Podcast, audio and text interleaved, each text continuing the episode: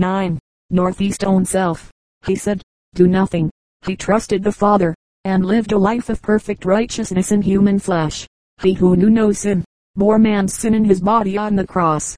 The Lord hath laid on him the iniquity of us all. For man's sin he died, that he by the grace of God should taste death for every man.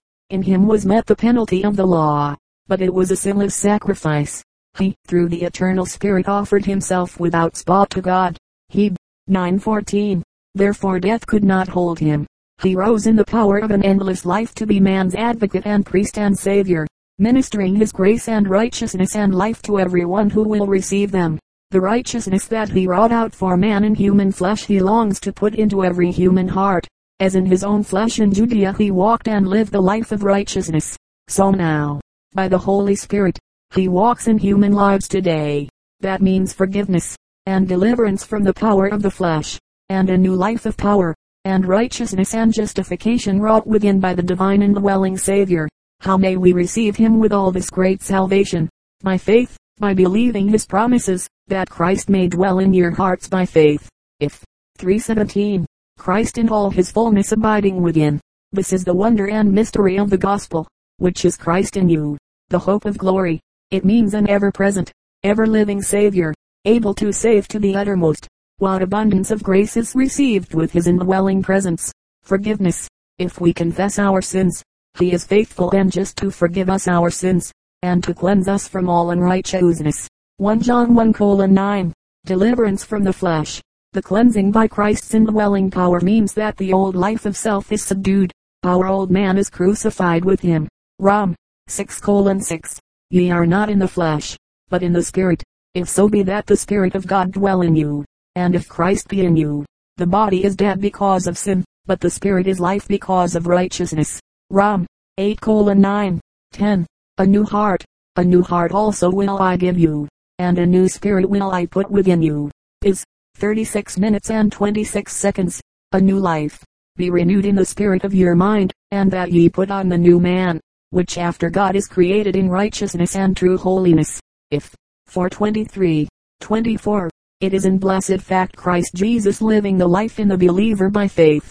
As the apostle Paul says, I am crucified with Christ, nevertheless I live, yet not I but Christ liveth in me, and the life which I now live in the flesh I live by the faith of the Son of God, who loved me, and gave himself for me.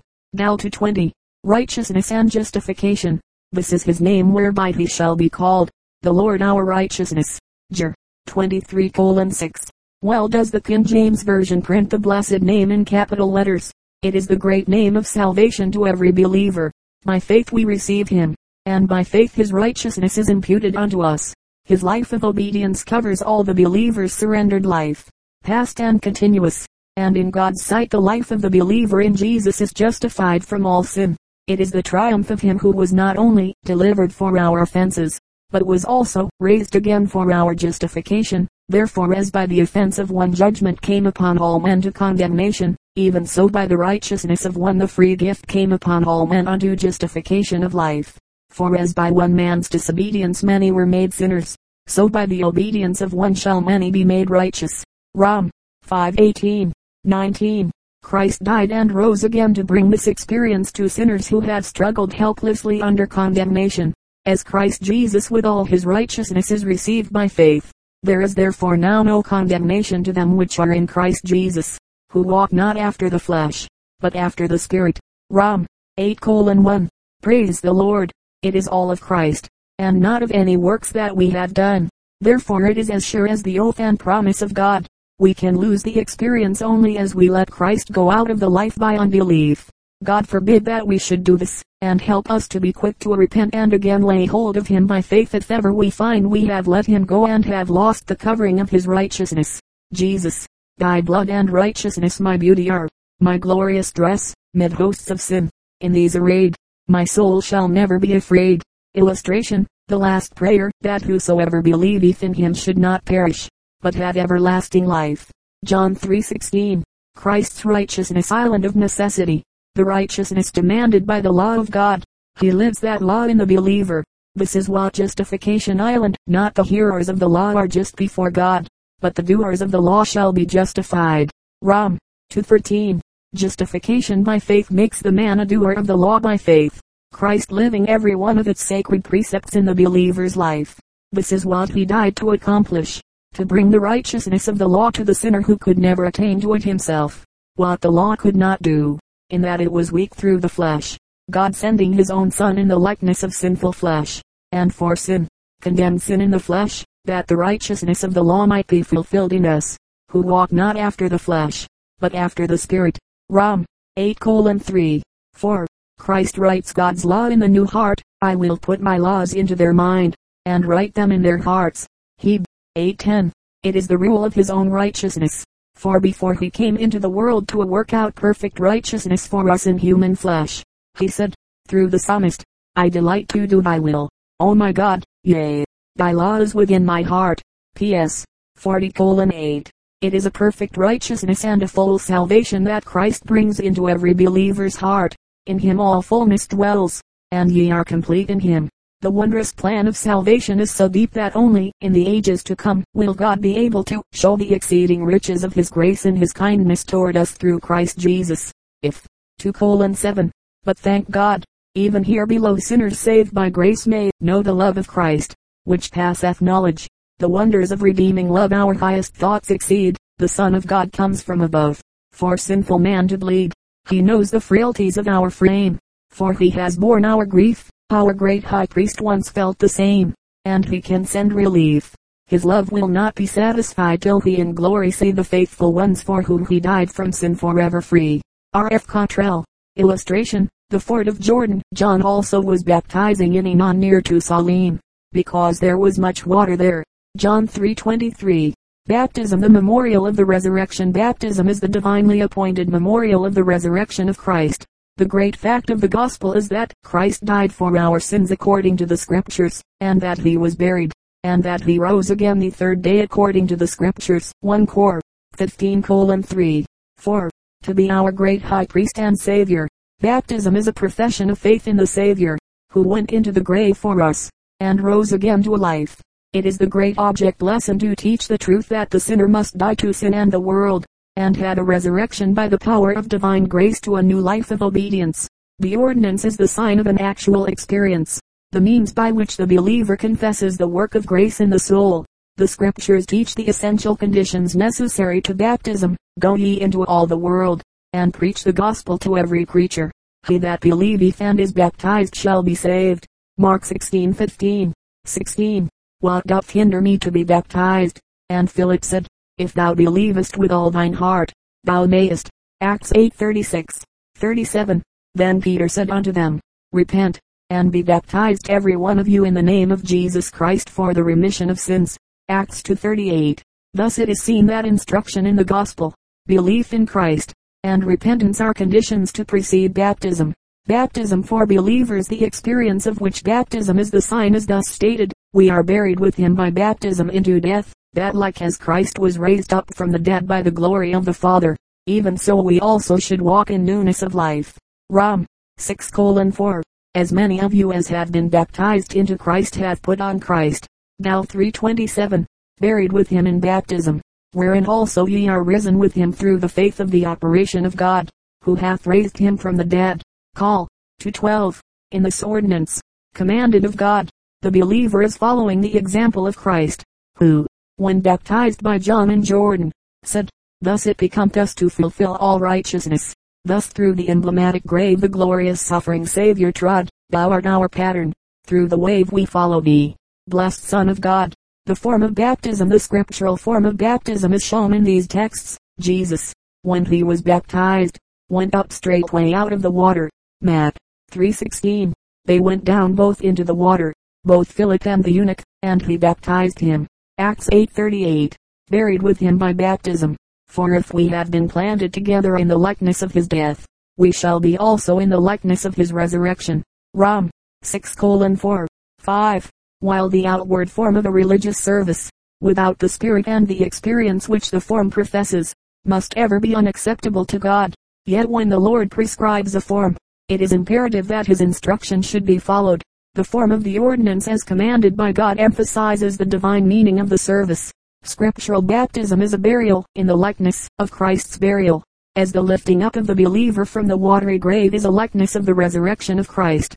Of the meaning of the word baptism, Luther wrote, baptism is a Greek word, in Latin it can be translated immersion, as when we plunge something into a water that it may be completely covered with water. Opera Lutheri, de Sac, Bap.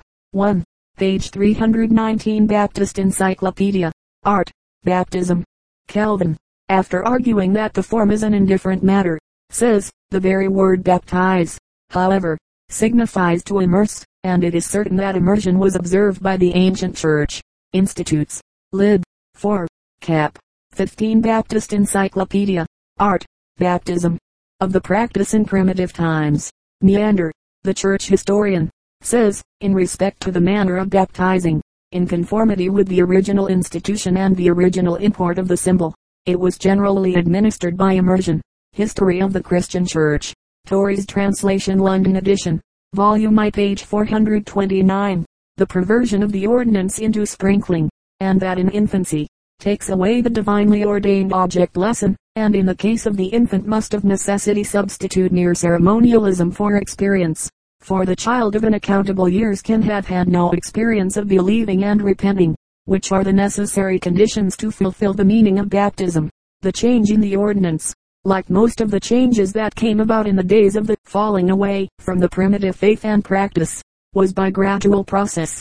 Dean Stanley, in his Christian Institutions, page 24, says that it is not till the third century that we find one case of the baptism of infants, of the change from immersion to sprinkling. He says, what is the justification of this almost universal departure from the primitive usage? There may have been many reasons, some bad, some good. One, no doubt, was the superstitious feeling already mentioned which regarded baptism as a charm, indispensable to salvation, and which insisted on imparting it to every human being who could be touched with water, however unconscious. The common practice as late as the 12th century is thus described by a Roman Catholic cardinal of that time named Paulus, whilst the candidate for baptism in water is immersed.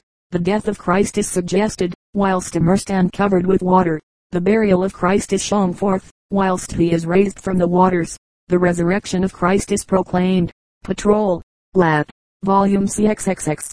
Page 315 Baptist Encyclopedia. Art. Baptism. Dean Stanley, of Westminster, one of the first scholars of the Church of England, wrote, for the first 13 centuries the almost universal practice of baptism was that of which we read in the New Testament, and which is the very meaning of the word baptize, that those who were baptized were plunged, submerged, immersed into the water. That practice is still, as we have seen, continued in Eastern churches. In the Western Church it still lingers among Roman Catholics in the solitary instance of the Cathedral of Milan, among Protestants in the numerous sects of the Baptists. It lasted long into the Middle Ages, but since the beginning of the 17th century, the practice has become exceedingly rare. With the few exceptions just mentioned, the whole of the Western churches have now substituted for the ancient bath the ceremony of letting fall a few drops of water on the face. The reason of the change is obvious.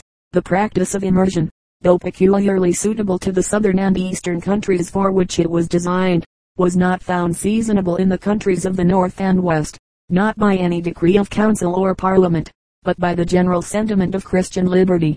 This remarkable change was effected, beginning in the 13th century. It has gradually driven the ancient Catholic usage out of the whole of Europe. Christian institutions, pages 21, 22. The facts are undeniable, and emphasize the importance of reformation and return in practice to the plain instructions of the Word of God. As the record shows, it was not the spirit of the New Testament church that made this change in the divine ordinance, Rather it is the spirit of the church of the falling away, against which the Lord warns all believers, because they have transgressed the laws, changed the ordinance, broken the everlasting covenant. The path he trod our Savior bowed beneath the wave, and meekly sought a watery grave. Come, see the sacred path he trod a path well pleasing to our God. His voice we hear, his footsteps trace, and hither come to seek his face, to do his will, to feel his love, and join our songs with those above. Adoniram Judson. Illustration. Symbols of Medo-Persia and Grecia. The ram which thou sawest having two horns are the kings of Media and Persia, and the rough goat is the king of Grecia. Dan. 820. 21. Illustration. Coins of the Medo-Persian and Grecian empires the ram, symbol of Persia, and the goat, symbol of Grecia. The prophecy of Daniel 8 a historic outline and a vital question another view of the history of empires and kingdoms was brought before the prophet Daniel in the vision of the 8th chapter. In this vision a great prophetic period is given, the end of which reaches to the latter days, touching events of our own times that are of direct interest and importance to everyone today. The vision was given in the third year of Belshazzar, the last king of Babylon. Again, as in moving panorama, there passed before the prophet's vision the scenes of history. Earthly kingdoms were represented under the symbols of beasts. We shall find the prophecy and the history corresponding in every detail, revealing the overruling hand of God, who knows the end from the beginning, and whose living word of truth bears its witness through all the ages. Truth never dies. The ages come and go, the mountains wear away, the seas retire, destruction lays of mighty cities low, and empires, states, and dynasties expire, but caught and handed onward by the wise. Truth never dies. The opening scene of this vision, given by the river Ulai, in Persia, is thus described, prophecy. Then I lifted up mine eyes, and saw, and, behold, there stood before the river a ram which had two horns, and the two horns were high, but one was higher than the other, and the higher came up last. I saw the ram pushing westward, and northward, and southward, so that no beast might stand before him. Neither was there any that could deliver out of his hand, but he did according to his will, and became great. Verses 3, 4. In the angel's interpretation of the vision Daniel was told, the ram which thou sawest having two horns are the kings of Media and Persia. Verse 20. The higher came up last. The two horns represented the dual character of the empire, first the Medes in ascendancy, then the Persians rising to a yet greater power so that no beast might stand before him, says the prophecy. History. Xenophon says of Cyrus the Persian, he was able to extend the fear of himself over so great a part of the world that he astonished all, and no one attempted anything against him. The Cyropedia. Book 1. Chap. 1. The line of Medo-Persian conquest was westward, and northward, and southward, just as the prophet saw the ram pushing its way. As one pen wrote in the days of Persia's supremacy, he dares showed the world arms glory crowned. Towns and untold before him fell. Bergs over sea. Heard from his lips their fate. The Persians. My Aeschylus. But the ram pushing westward stirred up an antagonist that was eventually to overcome him. The prophet continues, prophecy. As I was considering, behold, a he goat came from the west on the face of the whole earth, and touched not the ground, and the goat had a notable horn between his eyes, and he came to the ram that had two horns, and ran unto him in the fury of his power, and there was no power in the ram to stand before him, but he cast him down to the ground, and stamped upon him, and there was none that could deliver the ram out of his hand. Verses 5-7. The angel's interpretation continued, the rough goat is the king of Grecia, and the great horn that is between his eyes is the first king. Verse 21. History. This first king of united Grecia was Alexander the Great. With Alexander the new Greece begins. Harrison. Story of Greece, page 499. And it happened, after that Alexander had smitten Darius king of the Persians and Medes, that he reigned in his stead, the first over Greece. 1 Maccabees 1 colon 1. Under Alexander, the Grecian goat ran upon the Persian ram in the fury of his power. That Arbela, Rotarian, the Macedonians charged with great fury. None was able to deliver the Persian ram. Wherever you fly, wrote Alexander to the retreating Darius, thither I will surely pursue. you. See, Anabasis of Alexander the Great. Byron. Book 2. Chap. 14. Medo-Persia fell before Grecia, as this sure word of prophecy had foretold 200 years before Alexander's day. Grecia's expansion and its later history were next unfolded before the prophet's vision, prophecy. Therefore the he-goat waxed very great, and when he was strong, the great horn was broken, and for it came up four notable ones toward the four winds of heaven. Verse 8. Of the ram Persia it was said it became great, of the goat Grecia, that it became very great. History. Justin, the Roman, wrote of Alexander, so much was the whole world awed by the terror of his name, that all nations came to pay their obedience to him. History of the World, Book 12, Chap. 13. Vain in his hopes, the youth had grasped at all, and his vast thought took in the vanquished ball. Lucan's Pharsalia, Nicholas Rowe's translation. Book 3. But the unerring prophecy had said that, when he was strong, the great horn was broken. Suddenly the youthful conqueror was cut down by death, just as he was preparing to celebrate at Babylon a convention of the whole universe, being thus taken off in the flower of his age, and in the height of his victories. Justin, History of the World, Book 13, Chap. 1. The ancient pagan writers, in telling the story, make use of language very similar to that used by divine prophecy in foretelling it. Following Alexander's death the empire was divided toward the four winds of heaven. Myers says, four well-defined and important monarchies arose out of the ruins. The great horn was broken, and instead of it came up four notable ones toward the four winds of heaven. History of Greece, edition 1902, page 457.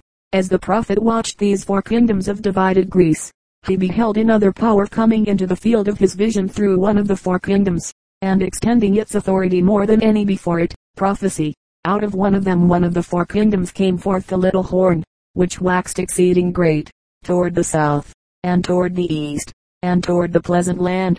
Verse 9. History. Medo-Persia was great. Grecia was very great. But this power was to be exceeding great. Rome followed Grecia. Polybius, the Roman, says, almost the whole inhabited world was conquered, and brought under the dominion of the single city of Rome. Histories of Polybius, Evelyn Shuckburgh's translation. Book 1, Chap. 1. One of the odes of Horace tells how the name of Rome grew to might, till her superb dominion spread east, where the sun comes forth in light, and west to where he lays his head. Ode 15. To Augustus. Book 4. Lucan's lines measured its exceeding greatness from the other points of the compass, though from the frozen pole our empire run, far as the journeys of the southern Sunday, Pharsalia. Book 10. The empire of the Romans filled the world, says Gibbon. It was exceeding great, according to the prophecy. In the vision the little horn that grew so great came into the prophet's view as proceeding out of one of the four horns that he had been watching. Rome rose to unquestioned supremacy out of its conquest of Macedonia one of the four notable kingdoms into which Grecia was divided. It spread forth toward the south, and toward the east, and toward the pleasant land, Palestine becoming a province of the empire in the century before Christ. And it was a Roman force that destroyed Jerusalem and devastated the pleasant land. Thus the sure word of prophecy, with exactness and detail, carries the history through the centuries to the last great universal monarchy, Rome. But this prophecy does not deal so much with the earlier history of Rome as with the developments of later times. It was the same in the prophetic outline of Daniel 7. After briefly identifying Rome as the last universal monarchy, the vision of the seventh chapter dealt with the rise of papal Rome, described its exaltation of itself against God, and its warfare against the truth and the saints of God. And here again, in the eighth chapter, the same persecuting power is seen developing, exalting itself, and persecuting the saints of God. The prophecy says that it cast down the truth to the ground, and it practiced, and prospered. Dan. 812. The papal history, as given in the study on Daniel 7, need not be repeated here. Illustration. The camp of Israel in the wilderness, unto 2,300 days, then shall the sanctuary be cleansed. Dan. 814. As the prophet watched the work of this lawless power, his heart must have cried out to know how long it was to be allowed to prosper in its evil way, for next he heard the voice of the Holy One asking the question for him. How long shall be the vision concerning the daily sacrifice, and the transgression of desolation, to give both the sanctuary and the host to be trodden underfoot? Dan. 813. The answer was, unto two thousand and three hundred days, then shall the sanctuary be cleansed. Verse 14. In symbolic prophecy a day stands for a year, is 4 colon 6. This is a long period, therefore, of 2300 years. It reaches to the latter days, for the angel said of it, at the time of the end shall be the vision. Dan. 817. The question was, how long, or literally, until when? And the answer was, until 2300 days. Then what was to come to deal with the great apostasy? Then shall the sanctuary be cleansed. The cleansing of the sanctuary, therefore, must have something to do with meeting the great apostasy, lifting up God's truth that has been trampled underfoot, and cutting short the reign of evil. The cleansing of the sanctuary, with all that is involved in it, must be God's answer to this lawless power. Error may prosper for a time, but the just balances of the sanctuary will at last pronounce righteous judgment. and the prosperity of evil will be cut short. I was envious when I saw the prosperity of the wicked, said the psalmist, until I went into the sanctuary of God, then understood I their end. P.S. 73 colon 3. 17. What, then, is involved in the cleansing of the sanctuary, the time of which is marked by the long prophetic period? It is for us to understand, for it is a work pertaining to the latter days. Illustration, our great high priest, we have such a high priest, who was set on the right hand of the throne of the majesty in the heavens. He, 8 colon 1. Illustration, the interior of the sanctuary, a figure for time then present, in which were offered both gifts and sacrifices. He, 9 9. The cleansing of the sanctuary in type and antitype the Bible teaching concerning the sanctuary of the Levitical service shows clearly that the cleansing of the sanctuary is God's answer to error and apostasy. The priestly service of the earthly sanctuary, or temple, in the days of Israel, was typical of the work of Christ, our high priest, in the heavenly temple. The earthly priests served after the example and shadow of heavenly things. He 8 colon 5. And of Christ's ministry in the heavenly temple we are told, now of the things which we had spoken this is the sum, we have such a high priest, who was set on the right hand of the throne of the majesty in the heavens, a minister of the sanctuary, and of the true tabernacle, which the Lord pitched, and not man. He 8 colon 1, 2. In the earthly service, the cleansing of the sanctuary was the closing work of the high priest, marking the end of the yearly round of mediatory ministry. The cleansing of the sanctuary in the time of the end must, therefore, according to the sure teaching of the type, be the closing ministry of our great high priest in the heavenly temple, before he lays aside his priestly work to come in glory. The service of the earthly tabernacle There were two distinct phases in the priestly ministry of the tabernacle in Israel. The sanctuary was built with two apartments, the holy place and the most holy. In the holy place were the candlestick with its seven lights, the table with its ever renewed bread of the presence, and the altar of incense, on which sweet incense, symbol of Christ's continual intercession, was burned morning and night. Within the inner veil was the most holy place, where was the ark containing the tables of the law, written with the finger of God. The cover of the ark was the golden mercy seat, above which, at either end, stood two cherubim of gold, their wings meeting on high, their faces looking ever toward the mercy seat. It was a type of the throne of God, the angels about the throne, the law the foundation of his government, the mercy seat typifying the interposition of mercy and pardon for the sinner, and above it the visible glory of the Lord, the Shekinah. There I will meet with thee, and I will commune with thee from above the mercy seat, from between the two cherubim which are upon the ark of the testimony. Example 25 minutes and 22 seconds. Of the service in the first apartment it is stated, when these things were thus ordained, the priests went always into the first tabernacle, accomplishing the service of God. He 9 colon 6. Day by day the sacrificial victims were slain at the altar before the outer veil, and the blood was brought into the sanctuary by the priest. This was an acknowledgement of transgression of God's law, meriting death, and a confession of faith in the Lamb of God who was to suffer death in the sinner's stead and whose atoning blood would plead for him before the righteous law.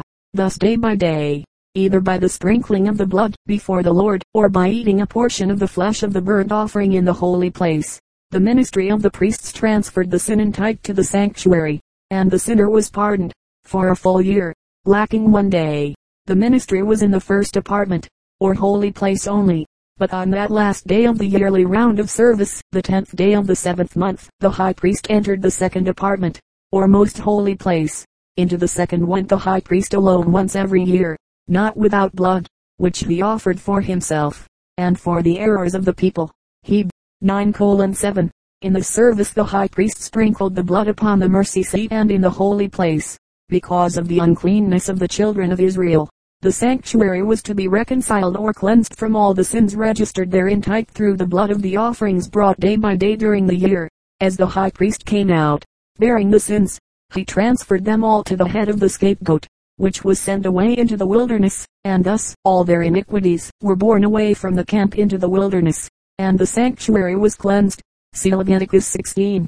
This was a solemn time of judgment in Israel. Every man's life came in review that day was every sin confessed, whosoever was not found right with God, when that service was performed, was cut off from having a part with God's people. It is a day of atonement, to make an atonement for you before the Lord your God. For whatsoever soul it be that shall not be afflicted in that same day, he shall be cut off from among his people. Left. 23 28 29. It was indeed an annual day of judgment in Israel, and all this was an example and shadow of heavenly things. Heb. 8 colon 5. Christ's closing work in heaven therefore the last phase of Christ's ministry as our high priest in the sanctuary of God above, must be a work of judgment, a review of the heavenly record, corresponding to the final ministry in the second apartment of the earthly tabernacle, when that sanctuary was cleansed. Illustration, the memorial of his sacrifice, as often as ye eat this bread, and drink this cup, ye do show the Lord's death till he come. 1 Cor. 1126. Daniel the prophet was shown in vision this change in the ministry of our high priest, namely,